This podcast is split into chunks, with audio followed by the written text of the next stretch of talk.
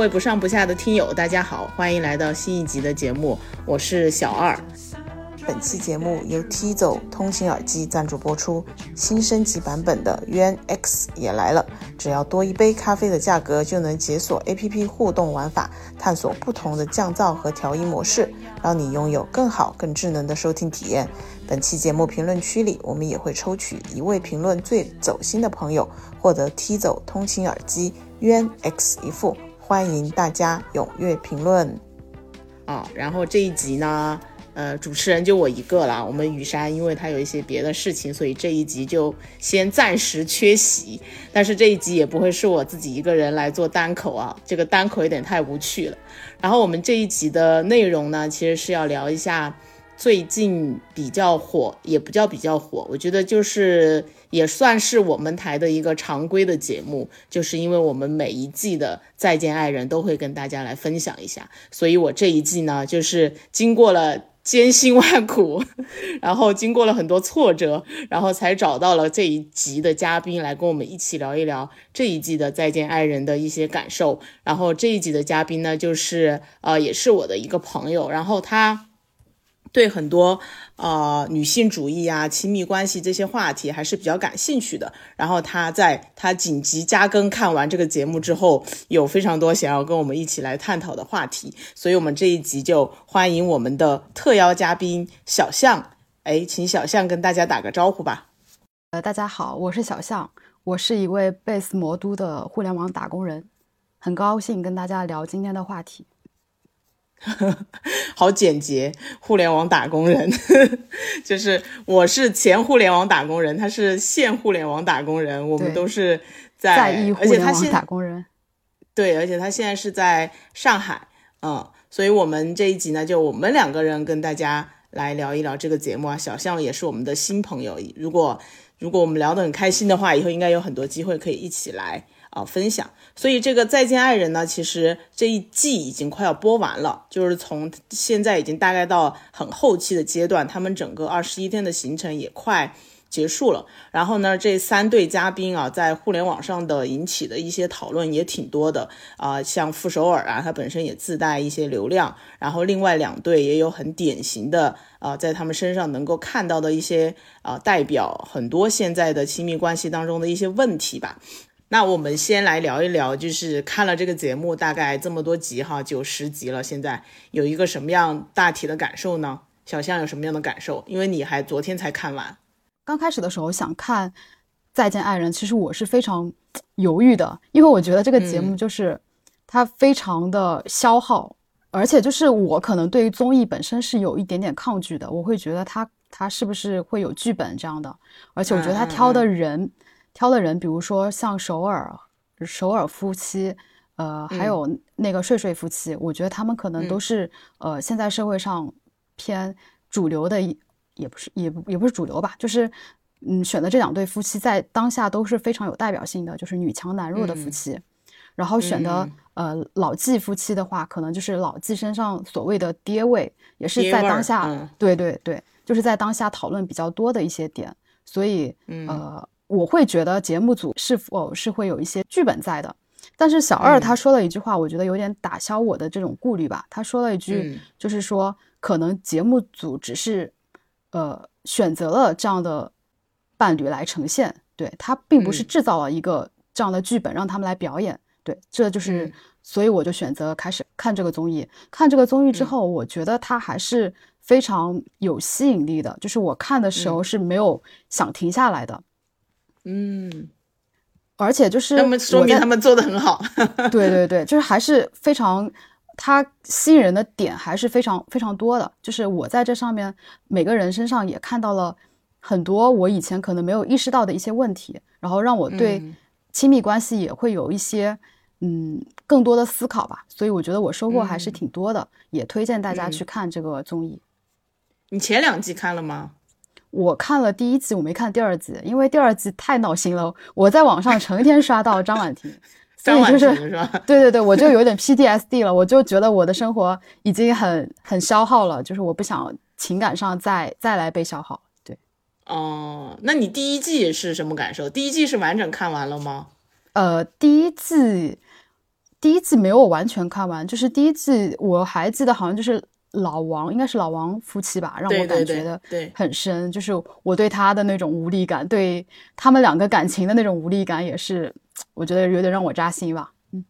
啊，第一季因为太火了，可能就是多多少少都会想要去看一下，就是因为在家人第一季的时候特别特别的出圈嘛。是的，然后。然后我我我看这个节目就是有一点，我每天都是用来下饭，因为现在芒果 TV 它非常聪明，它所有节目上线都是中午十二点，它非常知道大家对综艺的需求其实就是一个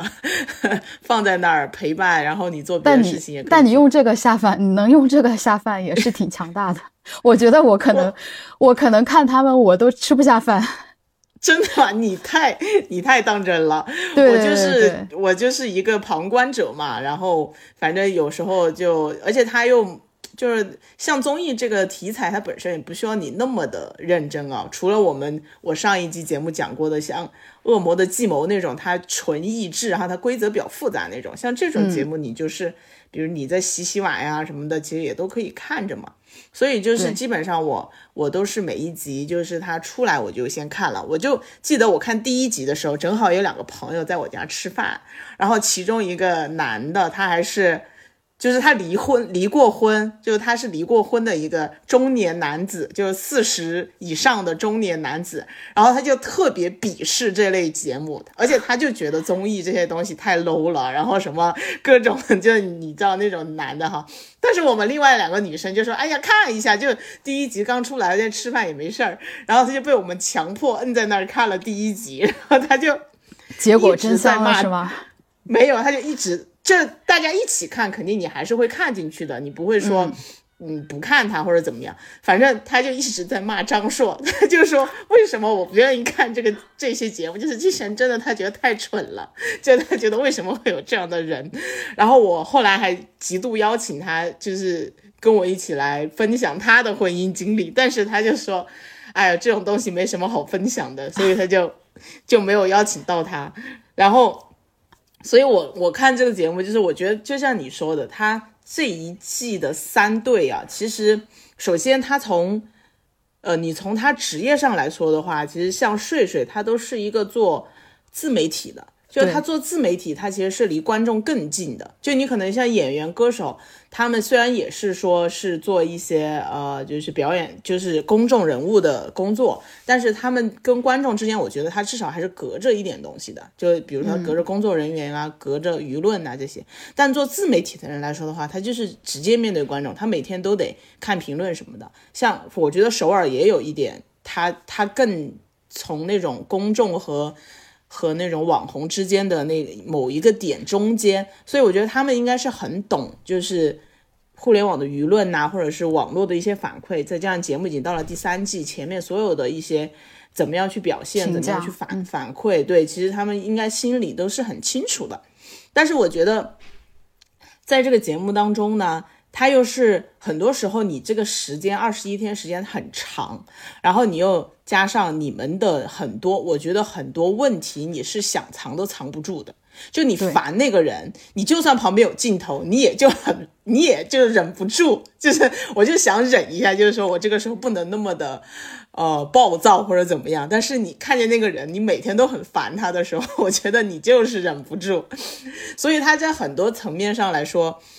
我觉得他的那种表演也好，或者是剧本的成分，我觉得不会特别的多的哈。然后再加上。呃，他们整个时间又那么的长，而且我觉得就是你真的讨厌一个人，你真的是掩盖不了。所以我觉得他他选的这三对，一个是刚刚我们讲的，他本身的呃代表性都很强，而且节目组肯定是知道什么样的东西是能够引起大家讨论的。就比如说像女强男弱呀，或者是像爹味儿啊，或者像这种 PUA 啊，我连你穿衣服都要管啊，这种话题肯定是有影响力的。然后再加上说，他通过一段比较长时间的沉浸，然后去呈现他们关系的问题，所以我觉得他在整个过程当中对这种问题的呈现，每个人的那种弱点和他性格上的缺陷的放大，还是非常非常成功的哈。就从这个层面上来讲，所以看这个节目的时候，我其实还经常想，就是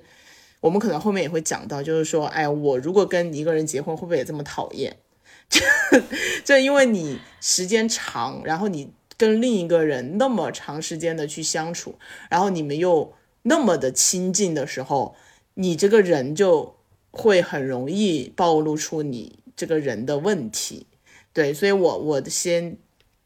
我，所以我们下个问题就是想，呃，简单的去解释一下每一对伴侣，你觉得他当中呈现出来的问题是什么？我先我先补充一个点啊，我觉得就是说到表演痕迹嘛，我觉得他们其实真的就是 表演痕迹还是不重的，就是尤其那个睡睡他每天那个白眼量翻白眼的量，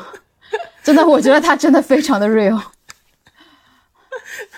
因为他太烦他了，你知道吗？对，我觉得他真的非常真实。我觉得这个小姑娘，嗯，我还挺喜欢的，就大家应该都还挺喜欢她的。嗯，行，那我那我来说一下，就是呃，我觉得每一对伴侣大概的问题。那首尔和和老刘这对夫妻呢，他们主要就是因为他们性格本来就非常不一样。首尔就是那种非常风风火火、大大咧咧的这种人，然后老刘就是那种很温吞的人。他们的人生追求也是不一样的。首尔就是追求呃事业啊，自我实现。老刘就觉得呃都行吧，呃躺平啊，然后在自己舒适圈待着就行。然后呃后来因为首尔他成为了一个公众人物嘛，他的工作越来越成功，他们把家从合肥搬到上海之后，老刘就变得越来越封闭，没有朋友，然后呃也找找不到自己的人生价值。然后觉得这个婚姻越来越乏味，嗯的这样的一个情况吧。然后他他提出来离婚，然后他提出来离婚的原因是因为他觉得他已经给首尔就是不能带给他更多的那种各方面的价值吧，情绪价值啊之类的。他觉得好像他有点像呃成为那种婚姻关系里的怨妇一样的，他不想成为这种负能给他只是带来负能量的人。嗯，所以他离婚的原因可能还是想，一个是想要找寻找自己吧，另一方面他可能也是有点想成全的意味，呃，所以主要是他们的一个一个问题。嗯，然后睡睡呢，睡睡他们夫妻的话，我觉得这就有点离谱，呃，就是就是就是感觉就是一个白富美，然后被一个小屁孩儿就是追到之后，然后舔狗，对这个。这个这个男的就变得就是非常的，嗯，不在不在意吧，然后觉得好像他的朋友是更重要的人，然后对他也没有太多的那种责任感，呃，在各方面情绪价值啊，然后关心啊，各方面可能都都不太够吧，然后睡睡内心产生了对这个伴侣是否可以信任产生了一个摇摆吧，然后这个摇摆已经。已经维持两三年了，而且他们有一个底层的问题，就是睡睡觉得这个人在他婚礼上的一个表现是非常没有道德感的，就是让他觉得他对这个人的本身就是最最本质的一些品质都可能都是要要要持否定的向的，所以他们的这个问题是嗯等待解决的。然后另外一对的话就是老纪，老纪和他的老婆。王婉清，他们两个就是王诗晴哦，王王诗晴，对。他俩就是让我觉得好像就像一个封建大家长养了一个孩子，对，然后现在孩子好像长大了，就是要想要脱离家长的掌控，但是这个时候呢，就是嗯，家长内心是有关于控制和放权的一个摇摆，然后孩子可能对家长他有一个处于感恩。和挣脱的一个摇摆，就是大概是我觉得他们三个人的一些问题吧。哦，对我这儿要做一个免责声明啊，因为我跟小二两个我们都是单身，而且我们都都是那种单身了很多年的单身，所以我们现在 所所讨论的东西都是基于我们的视角，就是我们没有真实的经历婚姻，可能我们对婚姻里面很多东西是没有办法感同身受的。那我们在这儿只能说，我们尽可能的，嗯，来理解它，然后来表达我们真实的一些想法，然后大家求同存异就行。好，然后你还对每一个人的观察都还挺到位的，是吧？你你你有对每一个人很精准的评价，你来形容一下他们。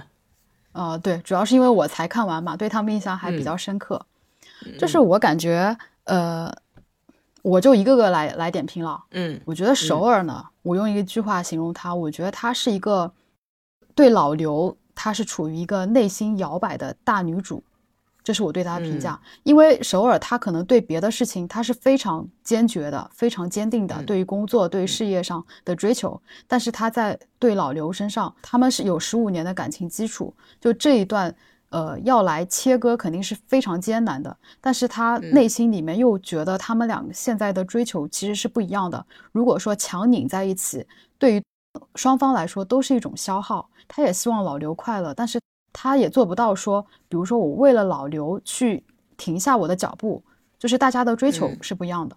然后对于老刘，我对他的评价，我觉得他是一个寻找自我路上的一个迷路的人。在老刘的视角里，我觉得与其说是他们婚姻出现了问题，我觉得好像给我的感觉更是老刘他出现了所谓的中年危机，他有点在日常的琐碎中有点失去了自己的感觉。然后，睡睡的话，我觉得他是一个非常、非常、非常人间清醒的恋爱脑。就对不起，睡睡，我这样评价他。对，因为他很多的那种嗯言论，其实是非常的清醒，而且他的脑子反应都是很快的，他的逻辑也是非常清晰的。但是，就是可能让我们观众会觉得有点恨铁不成钢的感觉，就是这个人既然。已经这样了，既然他是这样的，那你为什么还要坚持这么多年呢？那你，而且你们还没有领证，对吧？你没有多少沉没成本的，你为什么不离开呢？会对他有这样的心疼的感觉。然后张硕的话，就是我对他的感情很复杂，就是我觉得我没有看，我可能我本身我觉得我是一个不太看得懂男的的人，就是我觉得男的我我我真的可能看不懂。然后他呢？我觉得我没有看清他，就是他到底只是说，嗯，他是一个没有长大的男孩，还是说，某种意义上就是不知道他是蠢还是坏的一个人？对，所以那我对他一句话的评价，可能就是一个被惯坏的男孩。那如果我把他称为是被惯坏的男孩，那在我心里，我觉得王诗晴可能是一个被惯坏的女孩。这是我可能对他的评价，然后老纪的话，我觉得他是一个非常紧绷的、不能容错的大家长。对，这就是我对他们每个人的一个斗胆评价。对，其实他们每个人身上都挺挺多问题的。我觉得，我觉得能参加这个节目的人，我觉得也是很有勇气啊，就是一一下就把自己所有的呃缺点或者是那种。有点不堪的一面，对对，暴露就这么呈现在这个镜头面前，然后也可能会，我觉得就是多多少少都面临着不大不小的网暴吧。我觉得现在王诗晴好像已经在他的小红书上，在他的很多地方都已经被骂的不行了，就因为他前期的话，大家好像都觉得是老纪的问题比较大，对啊，然后就是觉得他好像限制了呃王诗晴的很多自由。然后就是就是那种传说中的那种爹味儿很重嘛，然后呢，大家慢慢慢慢的经过节目的一些发展，然后他们的争吵，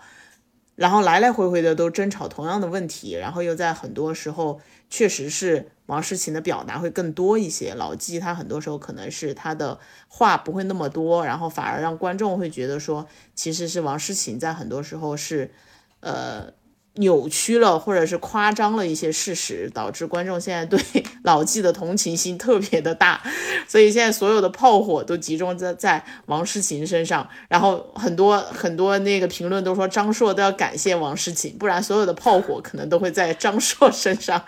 因为他是前期承载，他有点像前期就现在第二集的张婉婷的角色，因为他是一个大家很好判断。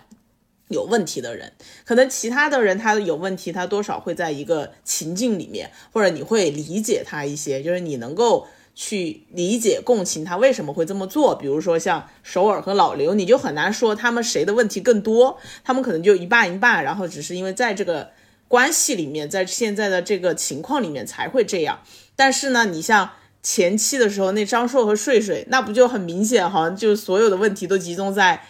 男方身上，然后大家的火力就全部在他身上，然后后后面慢慢慢慢的，好像大家觉得说事情问题也挺大的，然后这个火力就稍微的分担一点，现在就变成是他的火力好像又比，因为好像最近几集呢，张硕的那个形象和他很多处理方式又稍微的掰回来了一点，所以就是这个东西就很多时候这个节目就不能只看前面。就很很多综艺节目，就是大家好像就看三集就不看了，但是这个节目一定是你必须要越往后看，然后看到后面，看到特别是或者是看到最后，你才能够去感受到那个每每个人在这个当中的一些变化和他的那个问题，他是通过时间才能够显现出来的。啊，所以就是如果说我要来回答哪对的感情最戳我的话，我很难说最戳我，就是说我向往他或者怎么样。就但是给我的触动比较深的，确实是呃王诗晴他们那一对，因为我总觉得，呃，我身边会有比较多像老纪这样的男的啊，特别是我回成都之后，确实是。很多，特别是离异的男性，他他都有有一点这样子，因为可能如果是我们去跟他们接触，我们虽然是朋友，或者是以一种呃工作伙伴呀、合作伙伴的关系去相处的时候，但是确实他们比我们大很多，十岁左右吧，就可能是，那你就像跟老纪跟王诗晴的年龄差是一样的，然后他就会有一种很强烈的是说我。他也不是说在说教，我觉得他不是故意的要来教育你，但是他总觉得他在人生的经历各种事情上面是比你懂得更多的，那他就会不断的这样去影响你，你或者是去啊，在很多时候去旁敲侧击一下，我觉得这个是很很典型的一种啊关系。我我身边虽然没有说完全的情侣关系，但我觉得很多的这种。合作关系也好，朋友关系里面也好，也是存在的相同的一种张力和他们的相处模式的。所以我觉得他们那一对，我在看的时候，确实会呃，就是更更加的让我去反省，或者是让我去对照我身边的一些人。所以就是 这这方面的事情。然后呢，下一个问题就是说，因为你刚刚也讲了是每对伴侣的问题嘛，就大概他们三对都都是一些什么样子的问题。那接下来一个问题就是想想问一下，你觉得他们三对的问题当中有没有就是一些相同的部分？我觉得我看到的相同部分，呃，好像其实跟性别其实挺相关的，就是我好像看到呃女性身上会有一些。共性的成分在，就是好像女性都是在向男的寻找情绪价值，寻找感情，但是我觉得好像男的他普遍性的都在逃避感情。嗯，尤其像张硕，就是我觉得他其实每次每次睡睡跟他对他有提一些要求，或是有一些控诉的时候。他都会，嗯，他其实会很回避，他不想面对这个问题，他只想赶紧把这个事情糊弄过去。我觉得他他根本不是想解决问题，他只是确实只是想解决当下的睡睡的情绪。嗯，我觉得里面好像每个男人身上都会有这样的感觉，就是每个人好像对那种感情深处的东西，他们都有点避而不谈，而且就是非常非常回避，不愿意面对。嗯，我不知道这个是。跟社会的一种驯化有关，好像对于女性女性而言，就是你可以去呃寻找情绪价值，或者是暴露你的情绪。但是对于男性而言，好像他们如果说他们比较多愁善感，他们比较追求情绪，那这个人好像嗯就会被社会理解为你不太有阳刚之气，对吧？我好像看到了这样的一些。共性的东西，我就觉得好像就是很多人他表达其实会有一些问题的，就是呃，好像处于亲密关系中的人，他很理所当然的把亲密关系里的人有点不把他们当自己人的感觉，就是明明他们是我们最该珍惜的人，但是好像嗯，就是大部分人对于他们伴侣。他都会更加苛责，然后对他要求会很高，然后对他的付出觉得理所当然。嗯，这个是让我让我觉得好像嗯有就觉得共性的地方。就是就是因为就好像他在处于亲密关系中，然后他就会忽略他的表达，嗯，但是其实他们会往往会说出非常伤人的话，就比如说首尔，其实首尔是一个情商、智商非常高的人，就是他，嗯，他在外面都是那种活络气氛的人，然后非常得体的人，但是在里面我观察到有几个细节，他会非常影响老刘对他的情感回馈，就是呃，比如说有一次主持人问他们。嗯，呃，问你们觉得彼此是一个整体吗？然后老刘说，呃，以前觉得是，但是现在好像慢慢会分开。然后傅首尔就呃非常笃定的说了一句，跟他没关系，我跟谁都没有办法成为一个整体。人不是一个半圆，人可能是一根线条，就是需要在白纸上来延展之类的。我就觉得这个话其实道理是这个道理，就是嗯没毛病，但是他可能他的表达会非常的生硬。如果我就伤害了老刘是吧？对，我觉得他会，对方会觉得有一点刺痛的感觉，就说我们十几年的感情，我付出了这么多，呃，然后最后你觉得你跟谁都没有办法成为一个整体，对，跟所有男人都没有办法成为一个整体，那我跟所有的男人不是没有区别吗？那我的价值体现在哪儿呢？我觉得会有会有一些这样的。然后你像那个呃睡睡，他的表达就更加的。离谱了，对吧？就是 就是可能从为外人来看，她是一个非常可爱的女生，就敢爱敢恨，就是很像黄蓉的感觉。但是她的嘴确实是很毒的，一点余地不留，是吧？对，比如说说张硕为什么他们婚前的时候很愿意跟他待在一起，对吧？呼之即来，然后后来的时候他的回应就没有那么多了呢？我觉得可能除了跟嗯人的这种新鲜感吧，嗯嗯消退之后。有一定的相关，然后另外的话，其实也是，就是可能说张硕在你这儿得到的那种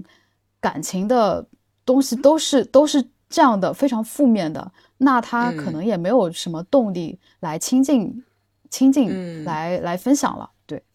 嗯。就是被泼冷水泼太多了，是的，是的。再说一下老纪他们夫妻，我觉得他们表达问题真的就让我觉得匪夷所思。我刚打开的时候，我看到老纪说了那那几句话，我都真的我惊呆了。他说：“嗯，他就是土，他对于很多工作上他没有那么多的天分，对他不懂。然后说那个王诗晴搭衣服嘛。”他说：“你觉得搭？你经过什么实践？你经过什么研究？你觉得他搭？我觉得这个话，天呐，真的爹味太重了。只有他懂，是吧？对，我觉得这个话就是可能他是一种非常呃，在他的视角里面，他觉得他付出很多，对吧？然后我都是为你好，我说了一些很正确的话，然后我也是非常自律、非常专业的。但是他的表述真的太有问题了。但是，嗯，我后来看到，难道王诗晴她？”她没有吗？我觉得他们俩真的像一面镜子。我其实看第一集的时候，就是他们搭帐篷的时候，嗯，其实我就感觉到他们俩表达其实真的都很要命。就是王诗晴 都不太都不怎么样，是吧？真的，他们其实他俩都以对对方非常讨厌的一种方式在对待自己。就比如说他们搭帐篷的时候，王诗晴呃也说，就是说啊，怎么怎么帐篷都搭不好啊，怎么样？然后就说啊，这都这都搞搞不来什么的。然后其实他也没有弄出来，对吧？我觉得，嗯，这种表达其实很多时候他不一定是恶意，但是他有很不好的观感。而且我觉得人这种东西，就是他可能是需要更多的那种正向激励的。但是你经常有一些负面性的东西，我觉得对于大家的那种嗯心态，其实都是有很不好的影响的。对，这是我觉得他们身上比较大的问题。一个是可能是因为先天生理性的一些差异，然后社会的一些那种对于男女双方的一些规训产生的。另外的话，可能是我觉得他们表达上的一些问题。嗯，就是都都不让对方好过，就是对，就不想让你好过。就是我其实有点不知道这里面到底是有多少恶意症。的成分在我我我感觉可能未必是恶意吧，但是就是因为你一些习惯性的东西，然后会像扎刀子一样扎着对方。嗯，对 对。然后你你刚刚说到他们就是那个互相的表达，好像就是每天都得说一些话来刺激你，不然我就我这一天就不太舒服那种感觉。对，就怎么样都得都得刺激你一下啊。对，这个节目也让我有一个感觉，就好像说，呃，不管你是单身还是非单身，其实，嗯，大家都各有各的苦。就比如说单身，他的苦可能是在于他想要去追求亲密关系，但是处于亲密关系的的人，这些人，嗯，让我觉得他们好像也没有很好的在守护这段亲密关系。你刚刚你刚刚讲到那个时候，我就突然想起。就是我可能之前并没有往这方面去想的一个角度，就是我我就是在他们三对儿身上都看到了非常非常强的那种亲密关系里面的那种互相竞争的感觉，是的，你你你懂那种，就是人这个东西啊，它真的就是就是要赢，就是要胜，特别是你要跟你最近的人，我觉得很多时候像朋友。他也是，这也会有这样的。就算这个朋友他跟你特别特别的好，特别特别的亲近，但是你要想他比你强太多的时候，除非是说你们好像从一开始就是差距特别大啊，一个人他就是一个月挣两千块钱，一个人一开始人家就高考状元，那可能反而这种关系会更稳定，就是他会他会更持久。但如果说你们俩本身，你们俩可能都很优秀，或者都在比较都差不多。的一些起跑线上，然后你在后面就是越来越越有差距越来越大，越来越大，你我觉得另一个人一定是非常痛苦的。就在很多层面上，你甚至从一个不好的角度去想，他心理上其实是不想另一个人好的。就是我我觉得这个感这个感情是大家都可以去坦诚的承认，就是在很多时候，你你那个情感就是你就是。就是说白了，你就是不想他那么好，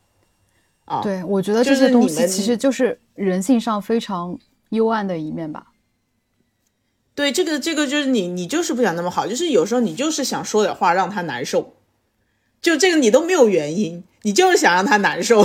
对不对？就一个人，他可能就讲说啊，我我觉得这个东西怎么怎么，这个东西怎么好，旁边那个人就非得要来一句，哎呀，那个东西也怎么怎么样。我觉得这种情况太多了，就是在很多的相处的时候，呃，不管你是同事，特别是他在某一个领域是你不太知道的，然后你又不想让自己显得那么的弱势，在这个话语体系里面，你就会找很多无端的事情去。去泼冷水，有时候你在网上也能看到说啊，为什么有那么多泼冷水的朋友，巴拉巴拉之类的。我觉得这个背后的心理逻辑都是一样的，就是我真的就不想让你那么好，我就不想让你那么舒服，因为这个时候我不舒服，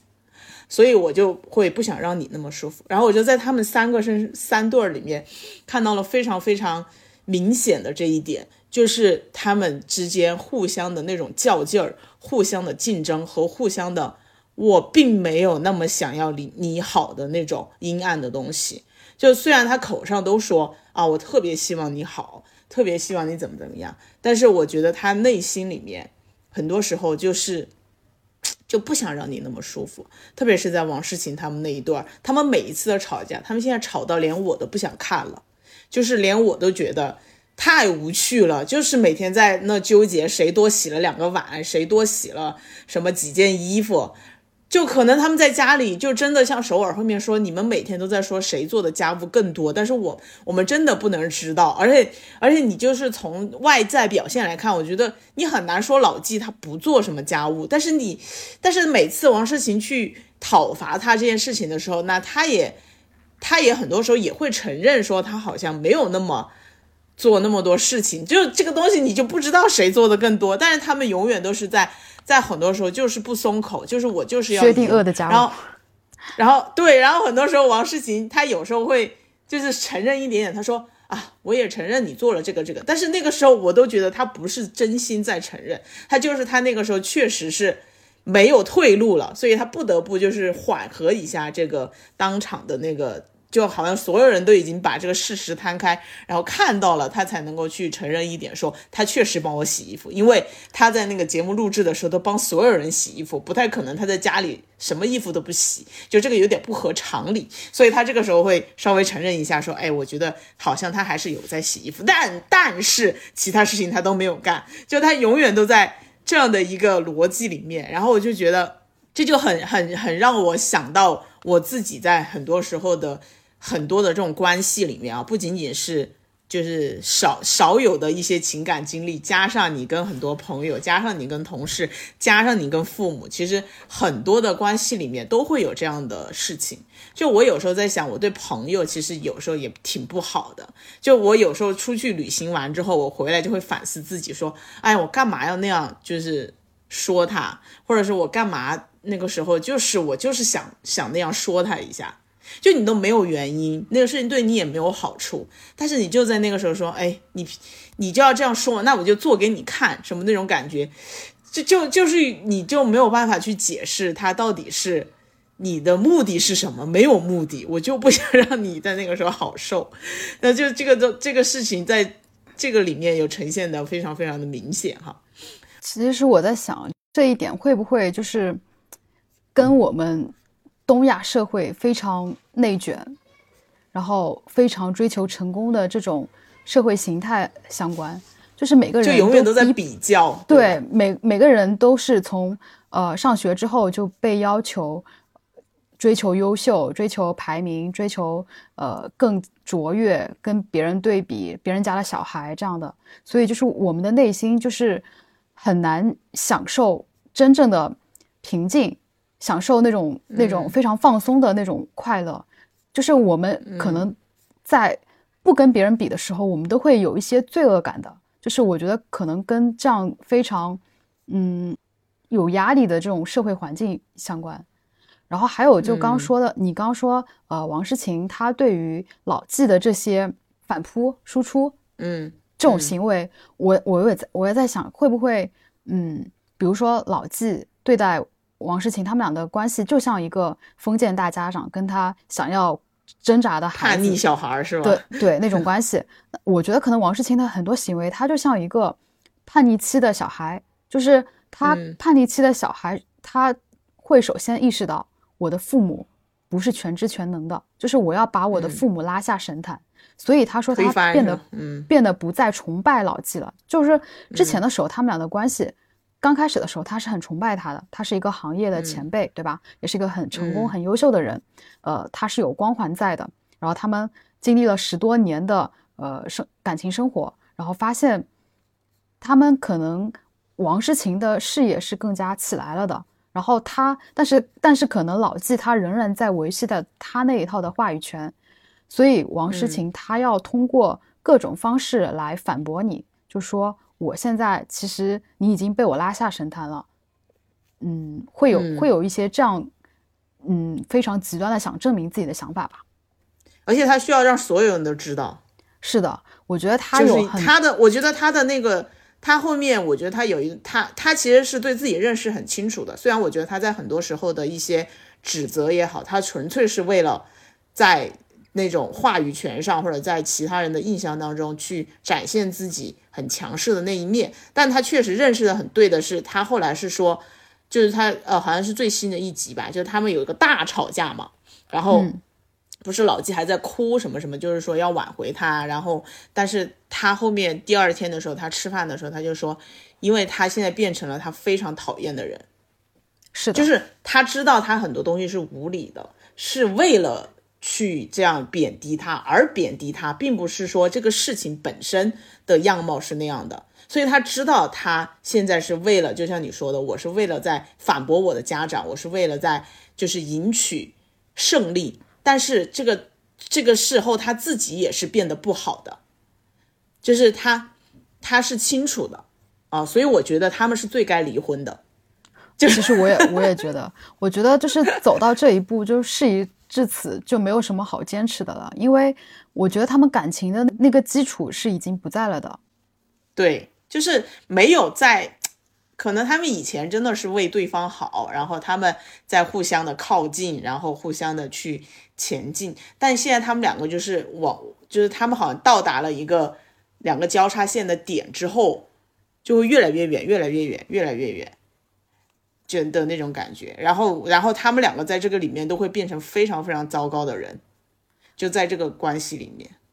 对，我觉得就是王诗晴，她对于老纪，我觉得她已经没有没有任何欣赏，然后 看得顺眼的那种那种情感在了，感觉。就是嗯，对他所有东西就是就是我我真的很讨厌你，我很我很烦你，你说什么东西我都不想听，而且我觉得他身上有让我觉得真的像小孩子那种恶而不自知的一些行为，就是他做的一些事情嘛，就是比如说在他朋友面前来贬低老纪，然后说、嗯啊你的嗯片酬就就这么点，对吧？然后这些，而且明明知道他原生家庭的这个环境，然后他还多次拿这个东西抓住他的软肋来来刺他，来激他。我觉得嗯这些点真的让我，嗯，感受到就是他好像有小孩子身上那种不被规训的那种放任他恶的那种感觉。那哪一对你觉得他们就不应该离，不会离，或者是最好不要离？呃，首尔，对我我我只能想到我我我也只能想到首尔了。其实我后来在后面的时候，我都搞不清首尔这一对到底是谁想离婚了，因为之前的时候其实是其实他们是离过一次的，对的，是的。他们又复婚的嘛。但是这一次嘛，本来说是老刘想离，对吧？呃，嗯首尔他的感觉就是真的让我觉得他其实他内心在感情这方面还是很小女人的，他他很摇摆，就是呃老刘想离的时候，首尔就说呃他很困惑，就说你可以寻找自我呀，那你的寻找自我为什么要基于我、我们离婚后你才能嗯我们离婚，呢？嗯嗯，对，对，对他会，他刚开始是这样的，但是最后面的时候，老刘明明都已经重新，呃，激起他对这段感情的那种激情之后，就是他被唤醒之后，然后首尔又开始摇摆起来了。他会说很多非常坚决的话，但是这种坚决的话，就是有一种嗯，我要放手了的感觉。就是这个是嗯我不太理解的，所以看到后面我我其实已经觉得这三对都可以离。我觉得离婚它，嗯，嗯它不是说就是一锤子买卖吧？我觉得离婚可能，就跟分手似的，也可以复合。对我觉得可能离婚它可能就是就是一种强行的暂停，就是呃从现状脱离出来的一个暂停键，就是大家可以嗯做，就更加聚焦于自身，就是追求自己想要的，而不是说我要去再去为别人付出了。我所以我是嗯觉得，嗯，停一停，可能说不定会更好呢。就是大家嗯各自想追求各自的，如果觉得离婚了未必这么好，就像孙卫老师说的，就是你可以先选择一个，对吧？如果不行的话，那你再再来追求嘛，再来挽回嘛。对，嗯。但是如果说一定要选一个的话，我觉得肯定还是首尔他们，因为在这里面我是感觉到他们的爱是没有燃尽的，而且他们的们爱还嗯。是真的是暗流涌动，我觉得是非常非常厚重的，就是真的激发了我对中年人的那种，就是就是我觉得他们的爱有一种包浆感，你知道吗？就是像那种古董的包浆感，就是它包浆看起来有点油腻，但是 但是又觉得那证明了它的价值，对就是又很厚重，对又有时间的价值在上面。对，而且他们他们是从始至终都是非常认可双方的，我不跟你计较，呃，谁付出的多，对吧？我们、嗯我们其实还是会互相心疼的，不会不会说互相打压。有一首歌叫什么？就是我我对你的爱就是什么手放开，就是我最嗯后的爱只能是我来成全你了。嗯，对，我觉得老刘可能是他的生活遇到了问题，我觉得他他的个人价值和个人存在遇到了问题，但他把这个问题归结在说，就是他和人不另一个人的能关系上。对，就是我感觉，我说实话，我觉得老刘和老纪，我觉得他俩就是多出去交交朋友就好了，多出去见见朋友就好了。可能未必有那么严重，只是说他现在不知道，没有找到自己的路。但是我觉得，就像那个杯酒人生一样，就是你可以暂停起来，你去寻找一下，然后你可能说不定很快就能找到自己的意义了。因为我觉得人这个东西，很多东西都是因为你没有想清楚一件事情，你的思想产生了问题。就因为你刚刚讲到杯酒人生嘛，因为你之前跟我聊的时候就觉得说这里面其实还有很多人让你可能就是回忆起了你之前看过的一些文艺作品的一些角色，你可以跟我们分享一下。嗯，呃，那首先就是说杯酒人生嘛，就觉得老刘让我觉得有点像那个《杯酒人生》里面的男主 Miles，呃，好像他们都有点就是中年失意的感觉，就是也是那种嗯胖胖的一个看似很普通的中年人，然后他遇到了自己的人生困境，他其实也挺无措的，但是停下来，好像慢慢走，就是好像总会见到光一样。就是我希望老刘他能有这样走出来的这个时刻吧，就是走到自己人生十字路口，然后找到方向的这个时刻。然后另外一个人，我想说一下那个张硕，看的时候我越来越觉得他很像那个《霸王别姬》里的，你觉得你觉得他像哪个角色？你肯定说的是那个吧？我忘记他的名字了，就是那个霸王是吗？对，对我也觉得是，我觉得他非常像那个《霸王别姬》里的段小楼，他们都是那种非常看起来非常阳刚、非常有呃男子气概，但是其实内心里就是外强中干，然后非常表演型人格，甚至说的难听一点，就是他心中可能并没有所谓的大义。段小楼他肯定是没有大义的，但是我觉得像那个张硕，他对于比如说婚闹，对朋友的谴责这个事情，他觉得好像这个不是那么大的一个事情。我觉得他未必有这么清楚的是非观，所以我觉得他，他就是嗯，内心跟段小楼一样有脆弱，有非常投机取巧的这种成分在的这个这种人。嗯，还有呢？还有吗？大概就是这些吧。但是你前面提到的一个点，我有一个感觉。在后面几集，好像就是呃，王诗晴给张硕挡了很多枪嘛。就是本来大家好像都是要骂张硕，但是最后 都就觉得好像王诗晴问题更大，对吧？但是我有一个想法，就是说这是不是一个社会性的问题？这是不是就是社会里面非常厌女的一种具象表现？我刚刚不是说我对张硕，其实我看的不是那么清楚嘛，就是我。嗯，其实很难分辨他到底是真的蠢，还是说他其实骨子里甚至是有点坏。就是我我很难分辨这个界限。就是我觉得，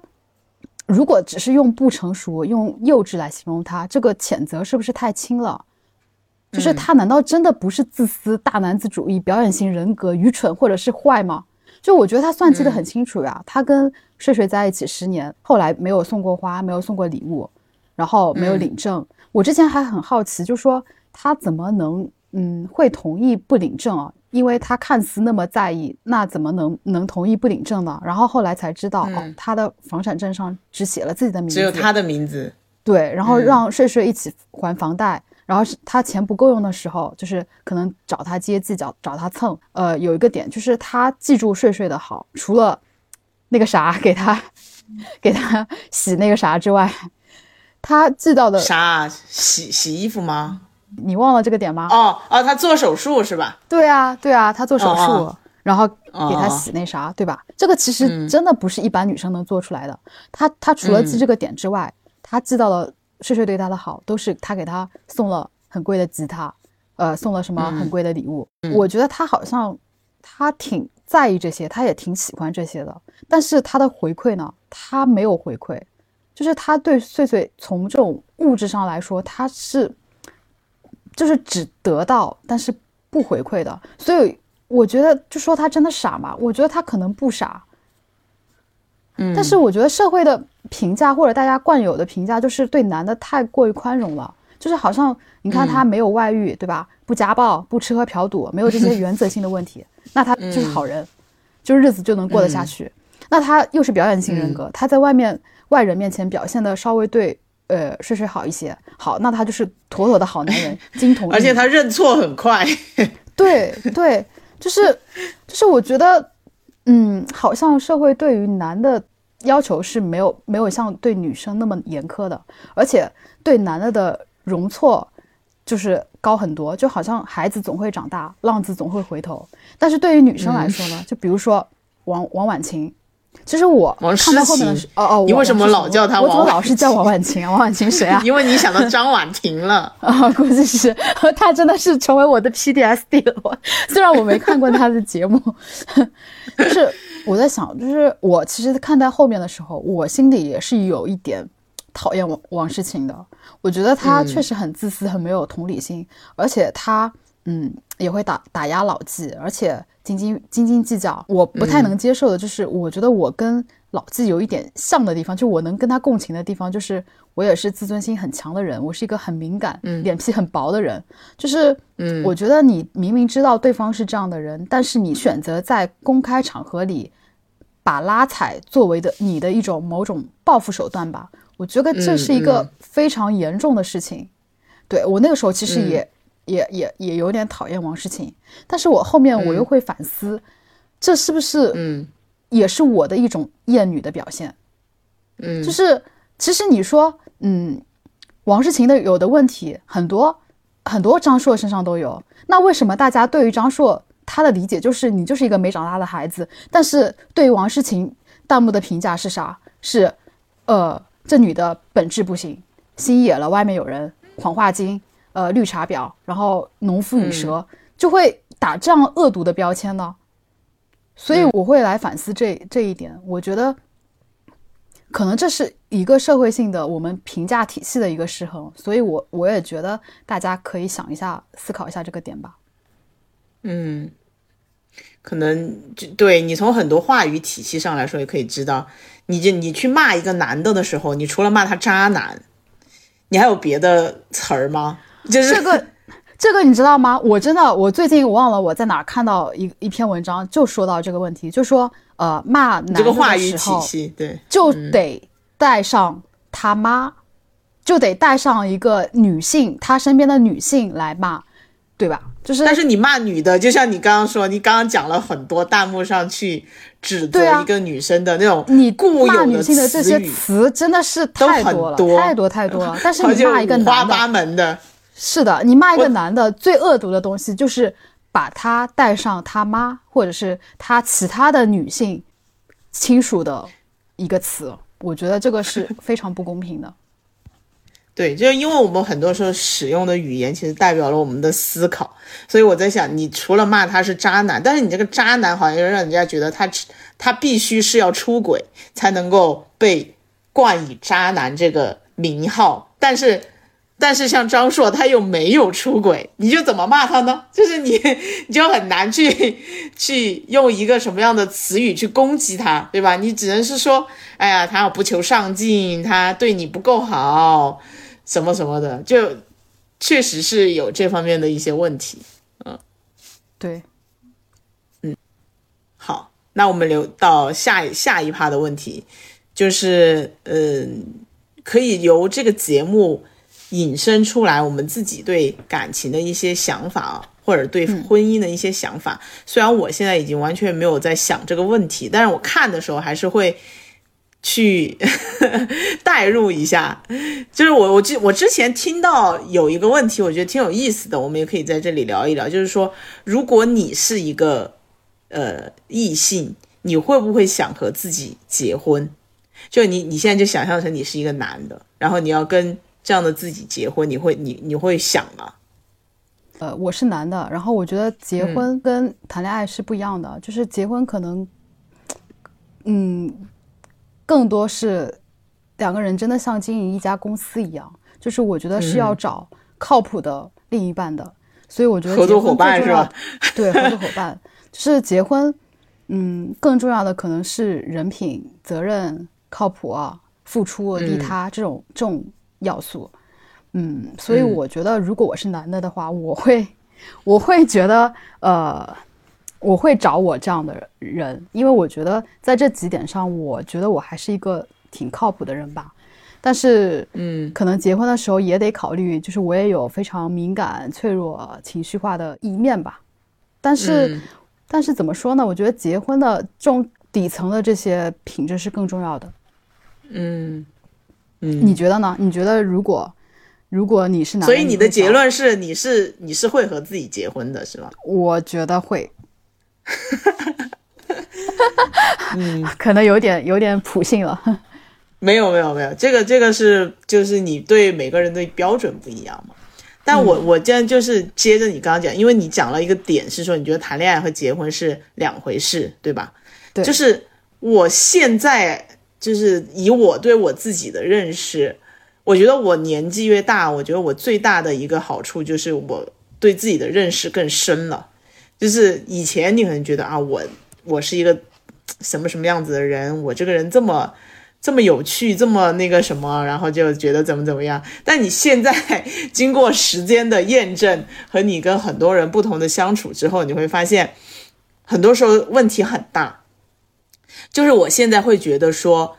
如果我是一个男的。呃，首先哈，你要你你首先，我觉得第一层就是你们之间有没有性吸引力，这个是很重要的，这个是第一点。就我会觉得说，我会愿意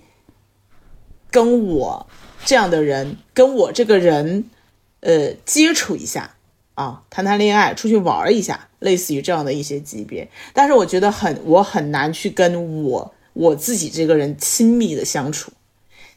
因为我觉得。很多时候，我自己在很那个关系里面是很很苛刻。我我后来觉得我是对朋友也好，对周围的人好，我觉得都很苛刻的一个人。嗯，这个苛刻就是我我很挑剔他们，就是我很容易发现他们身上让我不爽的东西。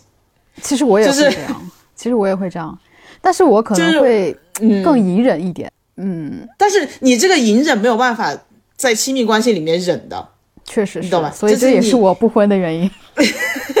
就是你没办法忍。你想，你们每天二十四个小时几乎出，因为你在家的话是吧？就是每基本上你们是没有什么，就是你们必须得那么多时间就在一起，对吧？然后所以所以我就在想，有时候有时候跟我在一起的话会很很累，就是就是说我每天都在被他呃审视也好，被他挑剔也好，但我不确定我是不是。真的，因为你两性在一起，你还是有另一层的东西在里面的，就是你们是要互相的去获取很多安全感也好，或者是你们之间互相的那种 please 对方的那种感觉啊。我觉得这个可能又跟朋友关系，或者是跟一些。呃，像父母啊、子女啊这种关系不太一样的地方，但是我我就是觉得说，在很多时候，我跟另一个人相处的时候，我是没有办法跟他在同一个空间非常久的。但有可能我本身就很烦他，就是我可能不喜欢他。就如果说我喜喜欢他的话，说不定就可以哈。但我我就是觉得这个对我就不太会想跟我这样的人结婚，因为我觉得就是你你这个人就是我太需要自己的空间了。其实我觉得这个东西也不是无解的，就像天海佑希说的，就是说他他也不喜欢跟别人同处一室，对吧？就是甚至都不能在同一层楼。我觉得大家如果是选择结婚嘛，对吧？就说你是一个值得信任的战友，但是我们仍然可以保持一定的距离，比如说就不住在一起嘛，对吧？或者是有自己的卧室，我觉得这些好像也还行。对，这个就需要大家对这个观念的改变。就因为很多时候我们会，呃，先天然的觉得你这个关系就应应该怎么样相处，你懂吗？就是如果说，哎，你今天没有给我买这个礼物，就证明你对我不好，这是因为所有人都这么做，我没有办法接受一个新的。呃，观念或者一种新的模式，那就是所有人都觉得你们应该，因为人他就是会被社会、被所有人的观点去影响的。你很难就是我现在就坚持我自己这个观点，人家也会问你啊，说，哎，你这个节日怎么怎么？因为我是一个从来不过任何节日的人，就是我没有，我不喜欢任何仪式感，就是我我现在也没有给别人买礼物，我也不会收到礼物，因为我都不给别人买，别人肯定很难给我买，所以就是，所以。你这个关系就很难，就是你如果要去发展一种新的，然后你就你这个时候就会去挑战所有的外界的影响啊，所以这个东西我觉得需要时间，就是它需要时间去等到说可能就是真的这种关系，婚姻这种制度也好，或者是这种关系里面它能出现一些新的模式，然后大家觉得那个哎也是合理的这样的一种情况出现的时候，说不定就可以了。其实我感觉就是嗯。对我自己而言，因为我是一个嗯，绝对会找我喜欢的人的一个人，就是嗯，就是我如果说我要跟一个人结婚，那这个人一定得是我喜欢的才行，就是不然我对他根本不会有任何的容忍力，以及就是我根本就不想去解决这些问题。就大家为什么会愿意去解决这些问题，就肯定还是因为这个人身上有你。喜欢的一些点存在嘛。所以刚刚说的这个就是婚姻啊，大家能不能走入？我觉得这个点，其实不管你社会怎么发展，我觉得就是喜欢、欣赏这些点，应该还是要最底层的吧。就如果这都没有，那我为啥要结个婚呢？我结个婚图啥的，对吧？我还要忍受这 这些东西，因为被催婚。啊，被催，被催，那就解决解决催催婚呀，对吧？就不是解决解决结婚了，解决催婚的那个人。对啊，嗯，那那你现在还觉得自己是期待婚姻的吗？在看完了他们三对的极限争吵之后，就我不想宣扬就是不婚啊、恐婚这种观点啊，因为嗯，我在身边。看有看到有人因为亲密关系变得不幸，但是也有很多人因为亲密关系变得更加幸福，所以就是我不想宣扬这种观点，因为我觉得大家不要抗拒各种可能性吧，不要恐惧，嗯，就是因为恐惧它可能更多是一种你内心没有跟自己和解的一种表现，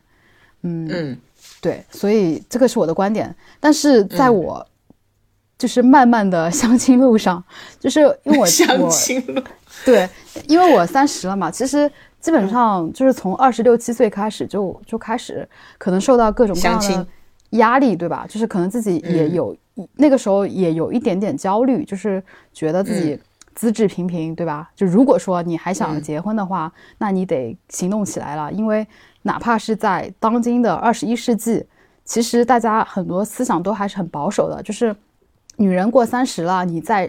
那个相亲市场上，确实就是我很不想承认，但是你实际上就是会受到各种各样的嗯歧视，嗯，对吧？所以我那时候其实还是我会主动行动的去选择相亲，但是在我相亲这么这么多年吧，就是 有了非常丰富的相亲经验，我逐渐意识到一个问题，就是嗯嗯。好像我遇到的这些人里面，我发现了一个不可能三角，就是嗯，他的优秀，他的人品，他在意对方。我觉得这三点好像是不能共存的，就是好像他的优秀，他的人品和他喜欢你这三点嘛。对对对，这三点我觉得好像就是非常难共存。呃，有句话说什么？说现在是一个女人不缺钱，男人不缺性的时代，就是所以。结婚的必要性就是它变得没有那么高了，因为以前社会受制于各种条件限制嘛，就是嗯，可能你女人她就是在社会里，她就是没有一些什么工作机会，她就需要依靠父亲或者是老公才能维持生计，所以她没有办法，对吧？嗯，但是在现在一个单身也能过得非常好的时代，我觉得结婚它是非常需要勇气的，然后嗯。我，我觉得我不想为了结婚而结婚，就是我很怕，我很怕，就是遇到那种琐碎的、斤斤计较的婚姻，就是让我面对这种不堪的东西。就与其面对这些东西，我宁愿忍受单身的一些呃孤独啊，这种这种东西，我觉得我是我是能接受的。但是如果真的遇到那种不堪的婚姻，它可能会击碎我吧。所以，我现在的态度就是顺其自然。我觉得，嗯，如果遇到非常好的人，让我有这个勇气，然后让我觉得我跟他，哪怕我们最后就是走散了，那我内心仍然会有安全感，而且我跟他在一起确实能让互相都变得更好的话，我觉得，嗯，是可以可以选择的。但是。嗯，从我的实际行动中，反正我现在是还没有遇到这样的人吧。但是就保持耐心吧。嗯，对你才三十，就是已经不期待了，真的已经不期待了，因为觉得，嗯。很多东西可能都是有寿命的吧，我就会有一种陷入非常虚无的那种感觉，就说那又怎样呢？遇到了又怎样呢？还不会有各种各样的矛盾啊什么的，嗯，就是不会有非常过于美好的那种那种幻想期待，对对对对，就顺其自然吧。嗯嗯嗯，我觉得可能我跟你之前的经历有点像吧，我们就在某一个阶段会疯狂的去，我应该也讲过很多次，就是你会疯狂的去尝试，就在你觉得很所有事情都应都可以通过努力两个字来解决的时候，你就会觉得所有所有的事情可能是不是因为我不够努力，就是我不够努力去。呃，展现我自己，我不够努力去认识更多的人，我不够努力的去，对吧？就是所谓的对女性的很多的要求，那我是不是往那个方面靠近一点，我的机会会更大一点？然后，然后当你经过了努力之后，你会发现其实是没有用的，或者就是它并不是说你经过努力就能够做到的一件事情，那。这个时候你就我就不会期待了，就是因为你期待越多，你失望越大，就是你 希望越大，失望越大，然后你就会陷入一种对自我的怀疑，对和对很多事情的那种怨恨当中，就就命命埋怨命运的不公之类的，就是就是说，啊，为什么别人可以有？因为我之前也推荐过那个呃《爱的艺术》那本书，就是爱对每个人很重要，亲密关系对每个人很重要。因为你真的就人就是害怕孤独，人就是害怕寂寞。你就算没有男女朋友，你是不是也要找很多东西去让自己去？跟这个社会有连接，跟让这个让自己跟别人发生关系，让自己去表达。为什么现在这么多人做播客？我上一集的题目就叫“人那无穷无无无尽的表达欲”。所以这个东西是没办法的，是很重要的。你就是害怕分离，你就是害怕孤独，人就是在这种害怕孤独当中度过自己的一生的。所以这个东西非常非常重要。就是我现在也依然很羡慕那些有很好的亲密关系的朋友。就我觉得那个是真的是人生非常大的一件幸事，就你能够遇见一个健康的关系，遇到一个好的人跟你一起去度过你的时光，然后你又在这个关系当中去成长，然后去进步，这个就很完美。但世界上没有完美的事情，或者没有那么多幸运的事情。我现在就接受自己是那个某种程度上不幸的人，就是 你要相相信人也。人有很多种方式嘛，对吧？我会觉得他们是顺遂模式，我觉得我们可能会是另外一种艰难模式。对，就是可能模式。也许他的那个顺顺遂也不是我们看的那么的顺遂，确实。但但是就就像很多很多人说，就是人嘛，他有很多种方式。我后来就觉得，我那天还看篇文章，那个人就说：“我死都不怕了，我还怕什么？”就是 因为他就讲他去非洲打工还是干嘛，意思就是他抛弃了那种你你你所谓的那种东亚的很多的评价体系，然后去，因为他是一个很厉害的什么小镇做题家、高考状元、清华什么毕业的那些人，但他最后去非洲工作，然后他在中间说，他当时讲的第一句话就是我我有一段时间就是觉得我连死都不怕了，我还怕你这些评价标准吗？就是那种那种感觉。然后呢，对对于婚姻这个事情，我是觉得现在，现在就是我依然觉得说，如果我有幸在我这一生当中能够有这样的阶段，我觉得是非常非常感恩。就如果你能够遇到的话，但是如果是你现在，我就是觉得，就是我不会去刻意的去努力，就是我我甚至都，我就刚刚还跟你说，我这一周都没有见过任何人。就是以前就会很焦虑，我为什么我可以这么久不见人？然后我我这样是不是就永远没有办法找着男朋友？但我现在就觉得说，你就算去见了人又怎么样？你就是要保持你自己的生活，你这生活是什么样就是什么样。如果你就是硬要去做很多努力，反而这个事情就不是你应该有的生活。所以现在就是会更加的呃平静一些啊，只能是说更加的平静一些。但但是呃，像，但是我就是觉得说，我一直以来观点是，我觉得很遗憾，就是怎么说呢？就是说你人人生，你二十岁到三十岁就没有办法再来，但你错过之后，可能你的这个呃 checklist 上面你是很少了一部分体验的啊，对因为你个人的体验太多，就是你一个人的体验太多，我现在觉得说我一个人的体验已经过多了，能不能就是有一些别的体验？就是我我只是会觉得是有一点遗憾，就是如果说，哎，比如说我到五十岁才能够找着一个不错的一起生活的人，或者我到四十几岁才能找到一种不错的生活的人，那我会觉得说那个时候的体验会不会和现在又其实是不一样？那是不是少了一些这方面的经历啊、因为人就是你，我觉得进入三十之后，你真的会觉得时间是越来越少的。以前我觉得二十岁的时候就觉得说，天哪，我都不知道我哪一天会死那种感觉，就是觉得说人生就没有尽头一样，就是觉得做什么都可以。但我觉得进入三十岁之后，你就会，特别是当你的父母可能他会渐渐的面临着一些身体，或者是你要直面死亡这些事情的时候，你会觉得其实时间是很少的。就人这一辈子时间是很少的，你就会其实会慢慢的去遗憾、去可惜，有些事情它是没有办法经历。对，有的人说二三十岁最好的年纪没用来呃恋爱什么的，是很可惜的。但是又有人说说你二三十岁年纪 就是人生最好的阶段，你干点啥不是最好的？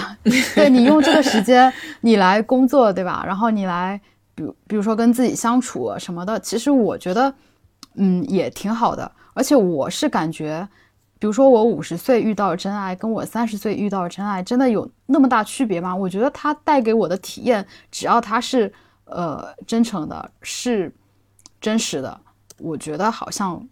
会差不多。对，我因为我们也不是那种执着于有生育的需求的人吧，就是啊、对我现在是执着不不生孩子的。对我其实也是，因为我我我是觉得，嗯，就是人生太艰难了，我觉得这个 这个太痛苦了，对太痛苦了，太艰难了。个人觉得吧，就是没没必要再把我的那个苦延续到下一代身上。下一代身上，对对对，对。你刚刚说的那一句，其实我我也挺挺有感触的，就是你感觉这种亲密关系这个事情不是你能，或者感情这个事情不是你努力就能得到的东西，它不是一份就是投入就会有回报，一份耕耘一份收获的东西。这个这个点也是我看这个节目的一个感受，所以我是觉得很多的时候，就是我们有一种非常强大的无力感，就是我们对于亲密关系的无力感在于我们不能控制另一半的想法和行为。我觉得这个事情是要大家要要来接受的，就是嗯，可能另一半他并不因为我们对他特别好，他就回馈同样的东西。我所以我觉得一段关系走到走不通的时候，走到一个人想放手的时候，嗯，我觉得最好的选择就是放手，就是就是成全吧。可能这些东西就是就是你努力是没有用的，对，就是只能呃在这一点上就是接受佛法的思想，不要执着，就是戒我执，要顺其自然，接受所有的失去。对 反而不努力是不是就好一点？对，可能真的就像手里抓一把沙子，你握得越紧，那个沙子就是流得越快。嗯，对，所以我觉得对于亲密关系，就是很多时候可能也得看对方需要啥，对，对方要的东西我们未必能给得了，然后如果给不了，那我们就勇敢的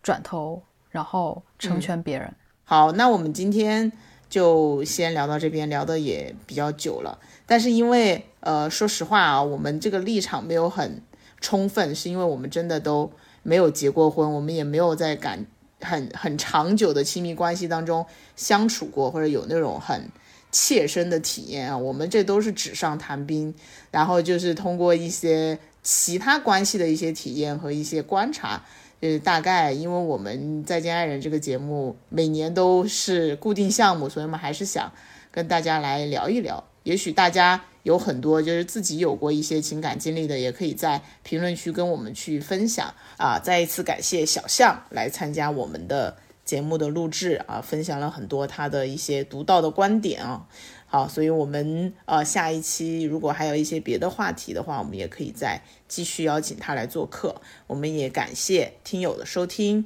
我们下集再见，拜拜，谢谢大家拜拜。拜拜。